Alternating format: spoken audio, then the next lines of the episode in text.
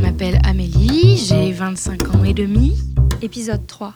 Euh, donc là, on arrive à Place de Clichy. Embarqué.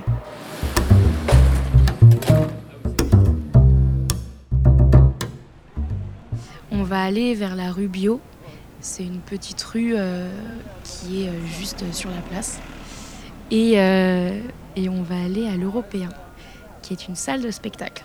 Donc il y a une devanture lumineuse avec, euh, avec les spectacles du moment. L'Européen, c'est une salle de 380 personnes. Et elle a une particularité, c'est que c'est une salle en, en demi-cercle. Donc c'est une salle en 180 degrés. Euh, les spectateurs sont euh, en 180 autour, degrés, sont autour de la scène. D'accord. Donc c'est pas un cercle non plus, mais c'est un demi-cercle. C'est ouais comme un théâtre grec à l'ancienne. Et, et ce qui est particulier, c'est que pour les artistes, l'artiste voit n'importe quelle personne du public, qu'il soit loin ou pas, de toute façon, il va les voir. Et euh, en tant que public, euh, que tu sois placé tout devant ou tout derrière, tu vois bien quoi qu'il arrive. Même si tu es sur le côté à gauche ou à droite, tu vois très bien quand même. Ce que je trouve bien pour une salle de spectacle. Et ce que j'aime aussi, moi j'ai découvert parce qu'ils font beaucoup de spectacles de stand-up. Euh, le stand-up va très bien à cette salle vu que c'est une euh, discussion, surtout avec un public, un échange avec le public. Euh, voir le public, c'est- important. Oui, pour avoir une communication avec lui. C'est ça. Tous les artistes de stand-up, soit sont déjà passés là-bas et adorent cette salle, soit rêvent de passer là-bas. C'est vraiment devenu euh, une salle emblématique pour, euh, pour le stand-up. Donc moi, j'ai connu cette salle comme ça. J'y ai travaillé aussi pour euh, Kyron, qui lui est, vraiment dans cette discussion avec le, avec le public, qui improvise avec lui. Et, euh, et c'est aussi pour ça qu'il a besoin de d'une proximité qu'il peut avoir à l'européen. Et il arrive euh, quand même, parce que généralement, tu sais, on dit que euh, euh, quand tu es sur scène avec la lumière, on voit pas forcément les, les personnes. Bah, tu les vois quand même. Ça dépend aussi de la lumière que qu'on te Oui, de met l'artiste, aussi, de l'artiste. Euh, Kyron, lui, il éclaire le- la salle D'accord. pour pouvoir voir tout le monde. Après, forcément, si c'est un spectacle où euh, l'artiste ne veut pas voir le public, il ne le verra pas. Mais, euh, mais c'est un choix de l'artiste et, euh, et une proximité euh, voulue ou non. Après, il y a aussi de la musique. Ils font, ils font vraiment de tout. Et euh, et il n'y a pas longtemps, en fait, j'ai eu le souvenir que j'étais venue dans cette salle en 2013 pour un concert de Ben Mazué. Ah ouais? D'accord. Il avait fait un concert là-bas, j'y ai été. Et, euh, et c'est marrant de me souvenir maintenant euh, que j'ai déjà été dans cette salle euh, sans truc de stand-up ou sans le fait de travailler là-bas.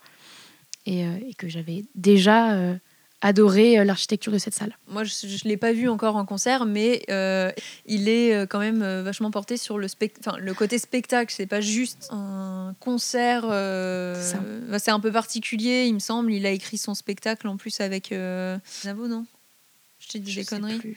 Je ne sais plus, mais il me semble qu'il a écrit son, son spectacle avec des humoristes. Non, mais il est très bon. Il fait vraiment un échange avec le public. Donc c'est pas si loin que ça du stand-up finalement. Mm. Mais en dehors de ça, ça peut vraiment faire une salle de concert, dans le sens où ils vont enlever les, les, les premiers bancs pour que les gens puissent être euh, debout, En en, fausse. mode euh, Mm. vraiment fausse. De tous les lieux où j'ai travaillé, de tous les théâtres où j'ai travaillé, c'est euh, même si maintenant j'y travaille plus, j'y reviens par plaisir. Il y a un espèce de sens de l'accueil qui est assez fou.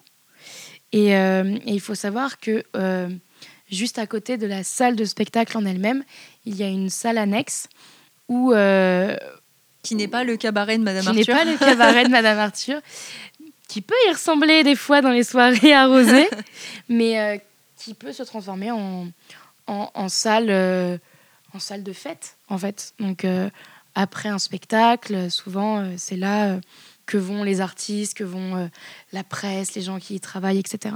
Et je me souviens de plusieurs anecdotes où, euh, après un, après un spectacle, après la dernière d'un spectacle, on faisait la fête et dans la salle de spectacle en elle-même, ils ont mis un écran et ils ont fait euh, des jeux vidéo. Ils ont joué à Mario Ah, dans la, sympa, dans la ça. salle de spectacle. Donc c'était assez drôle. Et une autre fois aussi où on était peut-être 10, 10 personnes. Il y en a la plupart que je ne connaissais pas. Et on était avec euh, une nana qui, qui travaille à l'opéra et qui nous a fait des solos d'opéra à 3 heures du matin dans une salle euh, pas, pas, pas illuminée comme, euh, comme une vraie salle de spectacle. Donc il y avait une pénombre assez poétique. et, et où elle chantait, où on était tous, bon, pas très sobres, Mhm. mais, mais ça rajoutait de la magie aussi. Donc ça, c'est des petits moments de poésie qu'on peut avoir aussi euh, à ce moment-là. Et il faut savoir aussi que l'Européen, euh, dans, dans cette, c'est pas qu'une salle de spectacle, ils ont aussi une école, une école de d'art Ah euh, pour faire plusieurs diplômes. C'est l'école Ourdé. D'accord. Euh, donc, que je dise Et du coup, de c'est au-dessus de, de Alors, l'européen Comment ça se passe? au-dessus de la salle. D'accord. C'est aussi en dessous, à côté des loges. Donc c'est, on voit beaucoup d'étudiants qui sont là pendant que nous on travaille le soir. D'ailleurs, la plupart des ouvreurs dans, dans ce théâtre sont des gens de l'école. D'accord. Et c'est quand tu parlais de tout à l'heure de il y a un accueil assez fou. Tu parlais de, de ça en particulier ou Non, euh, pas forcément. Euh, c'est, c'est, ça, ça crée une bonne ambiance, c'est sûr, mais euh, c'est vraiment les gérants de- du lieu qui, qui rendent ça très vivant. Et, euh, et en plus de ça, il y a une proximité avec les, les bars euh, voisins de l'Européen. Euh, la Rubio, en fait, c'est une toute petite rue avec plein de restaurants et plein de bars. Et c'est comme un petit village. Souvent, ils ont le droit de, de fermer la rue, de la rendre piétonne. Ils font euh, la fête de la Rubio, ils vont faire la Saint-Patrick. Euh, donc il y a quelque chose de très chaleureux où, à partir du moment où tu connais un peu les gens de la rue, tu ne peux pas longer la rue sans t'arrêter quelque part. Ou te faire. Te faire, faire, coucou, euh, salut. coucou, viens prendre un verre, euh, viens prendre un truc à manger, viens. Donc il y a quelque chose de, de, de très chaleureux. Et, euh, et souvent, bah, ça va être euh, l'un des barman du bar d'à côté va ramener une bouteille de Prosecco euh, dans l'européen. ou alors, on finit la soirée dans le bar d'à côté. Moi, je, le parle, je parle de ça en- personnellement, mais c'est vrai qu'un spectateur va souvent aller boire un verre après. Il peut avoir des tarifs euh, en montrant sa, salle de- sa, sa place de spectacle. Il va avoir un verre à moitié prix, par exemple. Je crois que tu allais dire il va avoir un verre à moitié plein. Ce qui est Bah, quand même pas mal. Ce qui est euh. déjà bien. non, mais c'est euh, voilà, il y a, il y, a, il y a une espèce de, de, de chaleur dans, dans, dans, cette, dans cette rue et dans ce lieu que j'aime beaucoup. Les deux gérants de, de l'Européen sont assez, euh, assez sélects sur leur programmation et, euh, et ont des très bons spectacles, des beaux spectacles. Euh, là, ils ont eu Blanche Gardin, qui avant de faire ses cigales, ses zéniths et compagnie, euh, vient jouer pendant euh, six mois à l'Européen, à guichet fermé évidemment. Ils savent ce que veut le public en matière de stand-up. Et euh, voilà, ils, ils fonctionnent très très bien, je trouve. Donc c'est une très bonne salle. C'est une très bonne salle de spectacle. Pour moi, c'est une des meilleures à Paris. Et si tu dis ça parce que tu as travaillé là-bas? Non, je le dis parce que j'aime la programmation, j'aime l'ambiance. Euh, encore une fois, entre le côté personnel d'y avoir travaillé et le côté spectatrice, euh, il y a vraiment quelque chose. En tout cas, c'est une des meilleures salles de, de cette jauge-là, de D'accord. 300, 400 personnes. Euh, on en voit très peu à Paris. C'est soit des toutes petites, soit des très grandes. Mhm. Et, et celle-ci, pour, pour cette jauge-là de 300, 400, c'est vraiment la meilleure. que maintenant que tu nous as montré les trois lieux, tes trois lieux coup de cœur, je te propose qu'on on finisse la balade et qu'on aille se poser quelque part pour que tu nous parles euh, de Paris.